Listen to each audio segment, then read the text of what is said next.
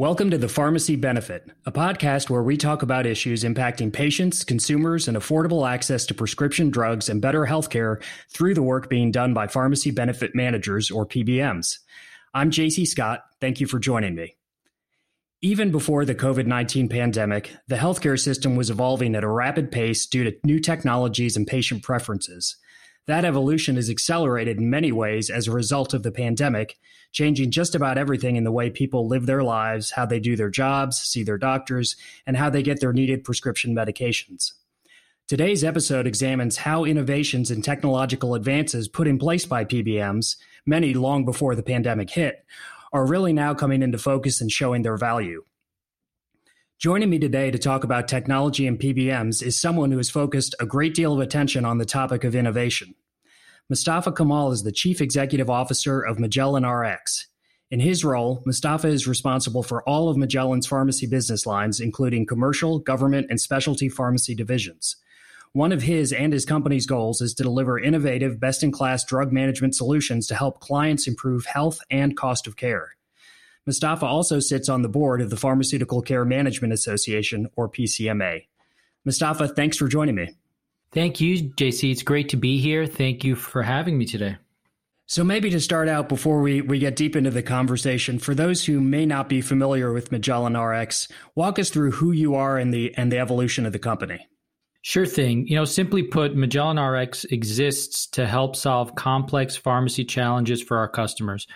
Our focus is really on driving improved health outcomes and affordability for the people that we serve. And really, J C, you know, our secret sauce lies in our people. Our people are problem solvers, they're idea generators, and we're energized by discovering new and better ways to bring cutting-edge solutions to our clients. And think about how Magellan Rx came to be. We're really born of a deep and rich history as pioneers in specialty drug management. And that's coupled with a, a long track record of partnership with state Medicaid programs where we care for the most vulnerable population. So we've always specialized, we like to say we've always specialized in doing the hard stuff. And over the last decade, we've merged the experience from both of those businesses and we've expanded across all market segments. So we're now serving health plans, employers, union groups, uh, government programs in both Medicaid and Medicare. And it's really been a blast to to be here and to help build Magellan Rx alongside all of our dedicated employees who are just uh, super enthusiastic about the industry and where we can go from here.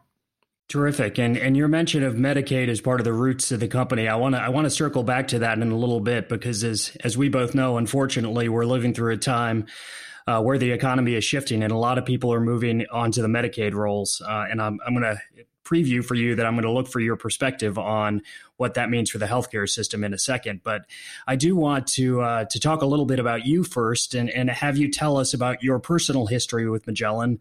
What motivated you to join the company, and, and what really excites you about the work that you're doing? Well, you know, it's interesting. I uh, I've been in the P B M space for over a decade. I've been at, I've been with Magellan for roughly eight years. Prior to that, I was with a company called Medco Health Solutions. For those folks that followed P B M uh, back then, it was one of the largest P B Ms and now a part of Express Scripts. And similar, I think it's a similar answer that you'll you'll get when you talk to anybody who's in the P B M space, is that, you know, nobody uh, really comes up, comes up saying that they're going to be a P B M employee or a P B M executive. I was actually um, working in the travel industry. I've got an economics background. I was doing a lot of pricing and underwriting type work. And I, uh, I got a call unsolicited from Medco, and they were working on building pricing function department. And I remember the first thing I thought was, what's a P B M? And I, you know, after I got to uh, understand the important work that P B Ms do, and the uh, and meeting the team, I was sold. And and since then, I've been I've been working in this space for for quite some time. I've been in this role as the C E O of Magellan Rx for about five years. Prior to that, I ran our specialty drug division. Prior to that, I was in a number of uh, underwriting, pricing, and analytics role. And you know, the thing, the one thing that really strikes me about P B Ms, where you know I feel P B Ms are unique, it's really in that they live at the nexus of caring for people, delivering and managing technology and innovation, and generating savings for the healthcare system. And I've really found that combination to be what makes this work very fulfilling and compelling. And the opportunity to come to uh, Magellan Rx early on, when we were first starting to build out the, the pharmacy capabilities, was really a, an exciting opportunity for me, as it's clear that there are opportunities all over the place in healthcare for us to rethink the way we do things, introduce new and innovative concepts. And Magellan really provided a great opportunity for us to start building with that premise in mind. Terrific. And that's and that's most of what I'd like to talk to you about today, Mostafa, is that that technological angle and how those innovations are enabling your company and others in the industry to, to do a better job with the other two pillars that you mentioned, caring for people and, and managing costs. But before we get into sort of the, the forward futuristic looking part of the conversation, let's let's talk about the Medicaid piece, since since you raised that at the top. As you and I were just, just discussing, the Medicaid population is likely to only grow in the in the near future, given the economic situation. What are the ways that P B Ms play a role in, in helping states to manage Medicaid, both in terms of serving the Medicaid population and, and helping with the budgetary cost, which can often be overwhelming for state budgets? Can you just talk a little bit about the role that P B Ms and, and Magellan play in Medicaid? Yeah, absolutely. Thanks for that, uh, for, for the question there, because I, I do think it's a very important part of our healthcare system. Medicaid is uh, a critically important program. It's an important safety net program. And we know that states across the country have budgetary pressures, just like businesses have budgetary pressures. And therefore, there there is a lot of similarity uh, between what we do for commercial businesses that are looking to provide quality healthcare to their membership, uh, you know, very similar to what we do with states in terms of leveraging P B M tools. Now, there are some you know nuances about uh, Medicaid that are, are critical to remember. And you know, again, the, the state budget pressures, the fact that it's a very vulnerable population, um, you know, the, the population, you know, within Medicaid for folks that have behavioral health conditions or other comorbidities, they can be two to four times uh, the cost of, of an average patient. And so it's really important for us to bring solutions and capabilities to the table that allow us to bring case managers, care managers, better whole person care type uh, focus to these patients to be able to deliver better outcomes. You know, what we do today is we're we're working with twenty-six states and D C to do bringing a, a variety of P B M tools to the equation. We're helping to lower the cost, negotiate prices on behalf of the states, delivering the technology solutions to allow for claims processing and allow for uh, prior authorization administration and real-time uh, tools to help doctors move through the processes in an efficient manner. And what we found is working very closely hand in hand with the states, understanding the populations, understanding that within a Medicaid population, it's just, it's not just one profile of patient. There are multiple different cohorts within Medicaid, and you've got to be able to bring tailor-made clinical solutions to drive better outcomes and to drive the affordability. And we're we're very proud that we've been able to help support over half the states in the country accomplish better care and, and better affordability.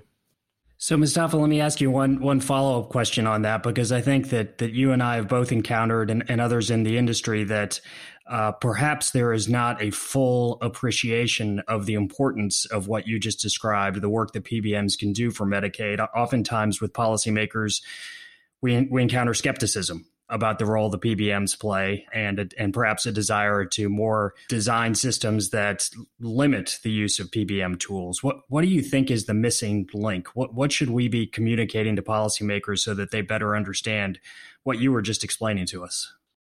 Well, you know, I think that there there are a lot of different sources of information, and there are a lot of different reasons why people say the things that they say. You know, the things that have been criticized uh, on the commercial side are, when you really break when you really break it down, are are tools that drive lower costs. It's just a matter of where the cost is going to. So rebates, I mean, rebates are a mechanism. It's a private sector mechanism to driving down pharmaceutical drug costs. Where those rebates end up really has been a topic of debate on the commercial side.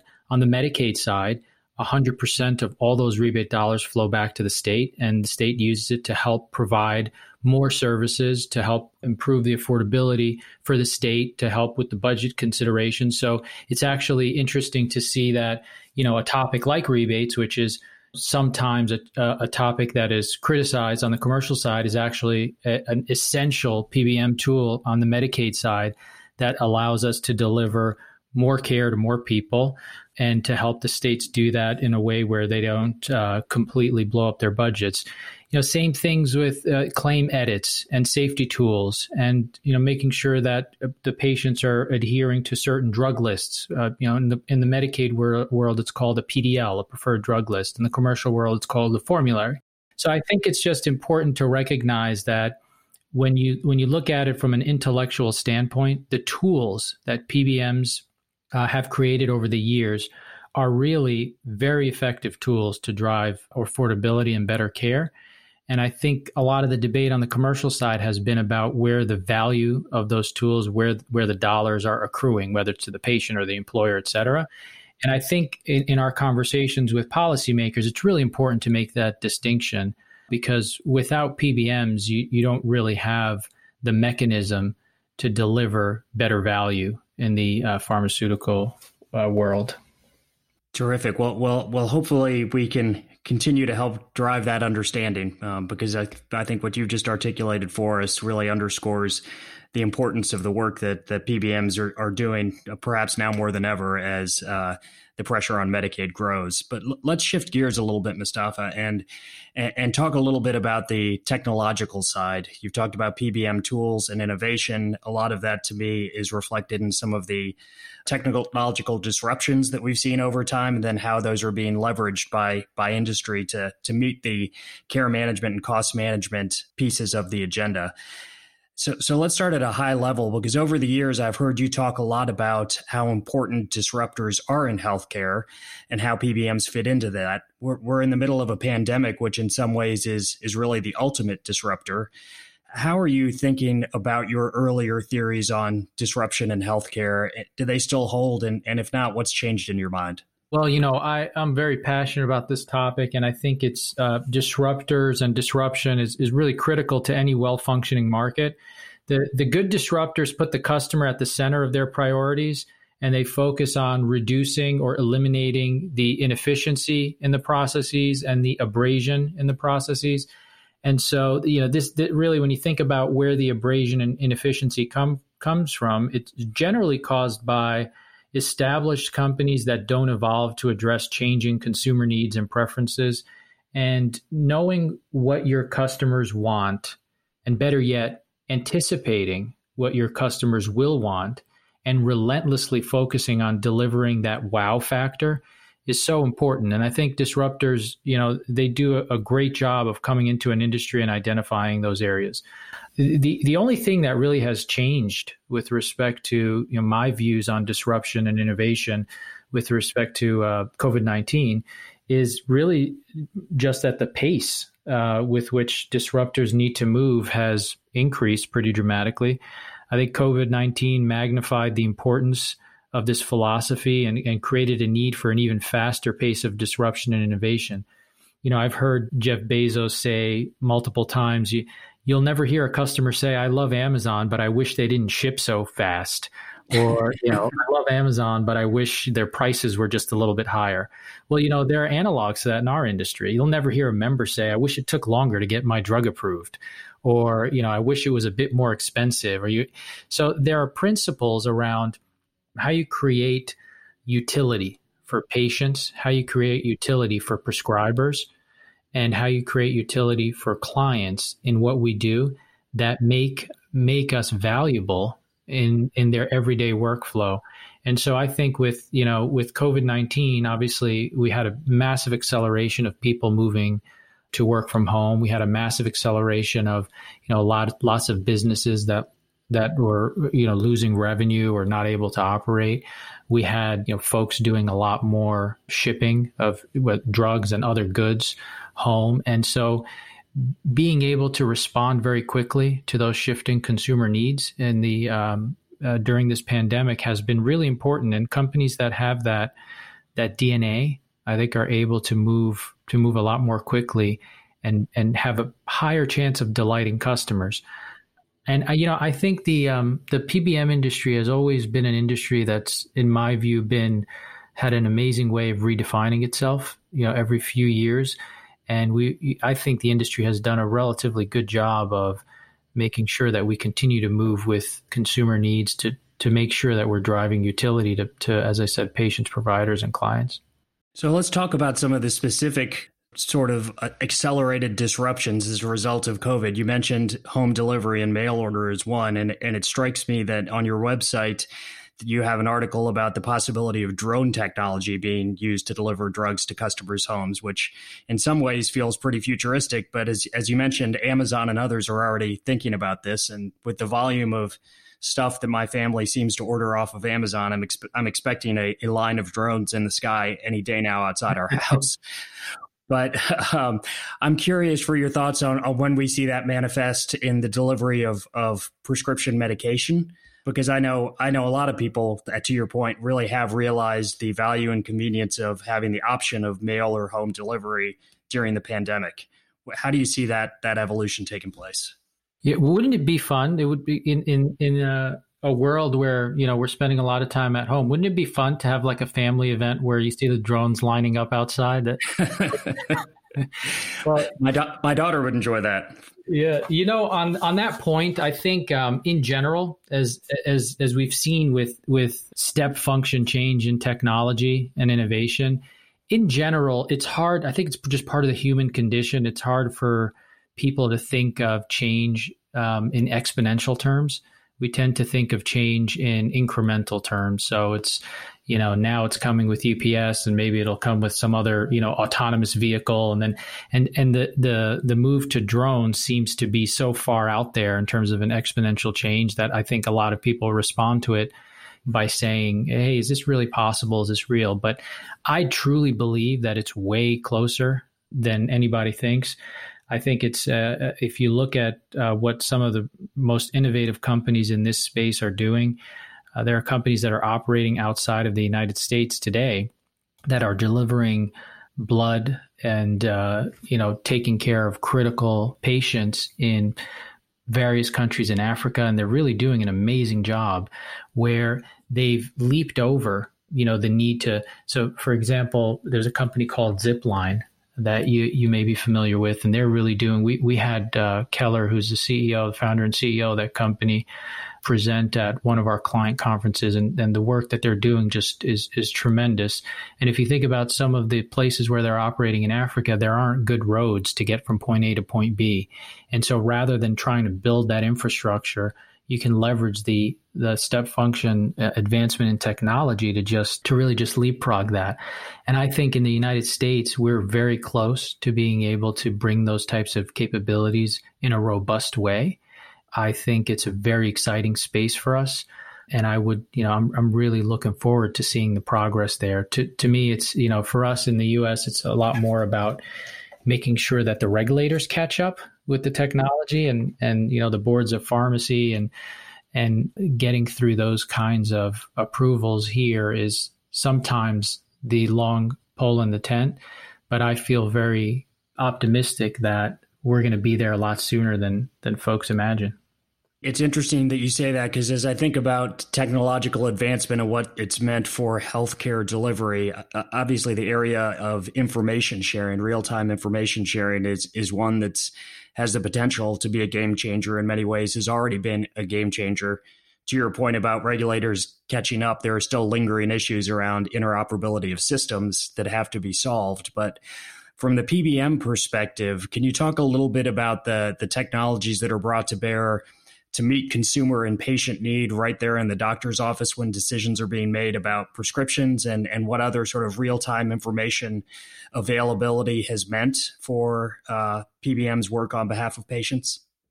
Yeah, absolutely. I think, you know, as you, and again, it, it, healthcare is not uh, much different from other parts of our economy and what consumers have become really reliant on. And what we've come to ex- expect as consumers is that things are more real time, uh, things are more personalized, and if you think about what you expect when you interact with an online retailer or what you expect when you walk into an Apple store, you know, the, it, it's only a matter of time before patients start demanding those things in the healthcare experience. And I think when you when you look at P B Ms, P B Ms have been pioneers in this space. Um, you know, forty plus years ago, the P B M world moved to online claims processing before anybody else was even thinking about that. So, you know, the the capability to do things real time is there because the the plumbing is there.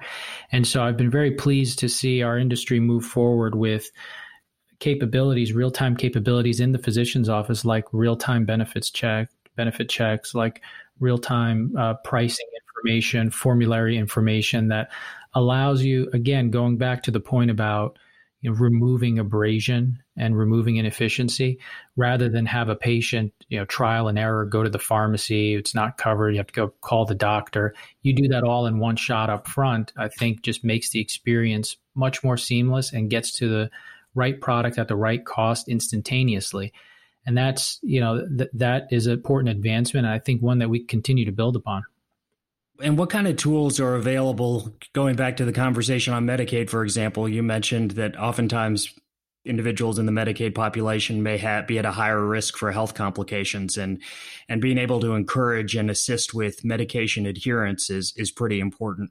How does technology play a role there? What kind of what kind of tools are available to help those individuals in in staying on their meds? Yeah, technology is huge in the area of uh, adherence. So adherence is, is a, as you know, such a critical driver of overall healthcare costs and and preventing uh, further complications and and emergency room visits, et cetera.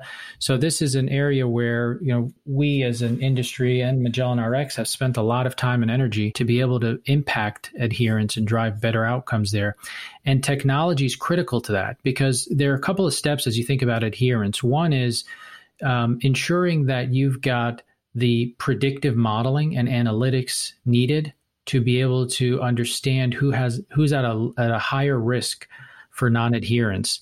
That's step one, identifying the population, because you'll have within within any given po- given population, you'll find ten to twenty percent of the membership driving, you know, eighty to ninety percent of the costs and complexity.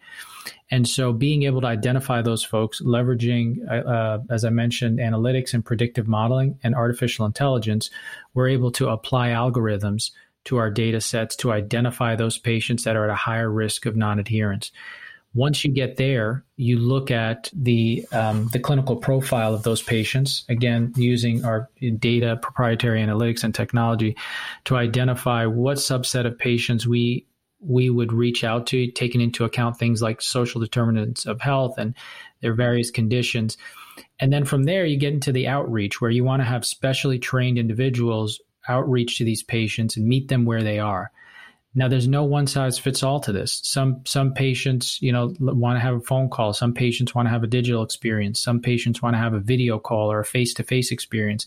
And being able to seamlessly plug and play all of those uh, various options is really important in in order to engage the patient and be able to drive the behavior change needed. All of this is about behavior change when it comes to adherence. You have to drive the behavior change needed in order to get the patient adherent. And there are so many different reasons why people are not adherent. You know, I was having a conversation the other day with uh, someone outside of the industry, and they were saying, well, you know, people just need to be more disciplined. It's not that simple. Sometimes there are cost reasons. Sometimes folks, there are shelter issues where, you know, if someone's homeless, that it's, it's not necessarily the highest priority in their mind to to take their medication at, you know, eight a.m. every morning. So I think it's it's really critical to get underneath the root cause and start deploying um, specially trained case managers and other tools to help uh, eliminate those barriers to drive better adherence. And technology is such an important piece of that along the entire continuum. Well, Mostafa, you've been you've been very generous with your time. Maybe maybe just as we close, you know, I would reflect that that much of what we've talked about today really does fit into what you said about the industry as a whole, continuously redefining itself and evolving. We talked about how that evolution and the use of technology are changing everything from the way our medications are delivered to the way information is shared and how we em- empower patients in their decision-making to the use of technology to help change behaviors and help patients get better outcomes through adherence. As you look ahead to what comes next, what do you think the industry is going to look like, say, a decade from now? In in other words, what, what are the next disruptors? What are the next changes? And what's that going to mean for, for patients and the way that, that your company serves them? Uh, this is really exciting when, when when you think about the art of the possible here. You know, we talked a lot about leveraging technology to provide real-time information, to remove abrasion. We talked about leveraging technology to help uh, drive the proper clinical interventions. But where I think the next frontier is, is really around personalization. And that's where personalized medicine, pharmacogenomics comes into play. And I think as as technology continues to evolve, I envision a world where we are able to customize for each individual their pharmacy experience, uh, all the way from from you know how we want to interact with them and all the things that we've talked about, but more importantly about uh, your genetics and how you metabolize drugs. You know, today as an example, we have formularies and we work through formularies to drive product preferencing. Well, imagine a world where your formulary is based on J C's genetic code, and I'm going to get you to the right drug right from day one. When we look at what's happening on the manufacturing side, a lot of the products, a lot of the R and D and a lot of the products that are in the pipeline and coming out are, are for more and more complex conditions, rare diseases, cell and gene therapy. And so the pipeline is moving in that direction. And I think P B Ms can play a really important role in bringing the, um, the the the products, which are phenomenal, ensuring that we leverage our tools to drive appropriate use and affordability, but deliver that in a much more personalized way uh, for patients. And I, I'm excited about that next uh, that next phase for our industry, because I, I truly believe that that's where we need to go. And I think um, those of us who get there faster, I think we'll will be more successful in the long in the long run. Awesome. Well, I think we're all excited to see what comes next for the industry and and to see how we face this this really critical time in the evolution of, of healthcare. Mostafa, thanks so much for joining me today. Oh, my pleasure, J C. And uh, I, I'm really enjoying these podcasts. You're doing an amazing job as a host. I think it's a it's a hidden talent of yours. Well, thanks for coming along on this journey with me. I, I enjoyed the conversation a lot. I hope everyone who's listening uh, enjoyed it as well. And if you haven't already, you can subscribe to future podcasts on Google, Apple, or wherever you get access to your favorite podcast. I'm J C Scott, and this is The Pharmacy Benefit.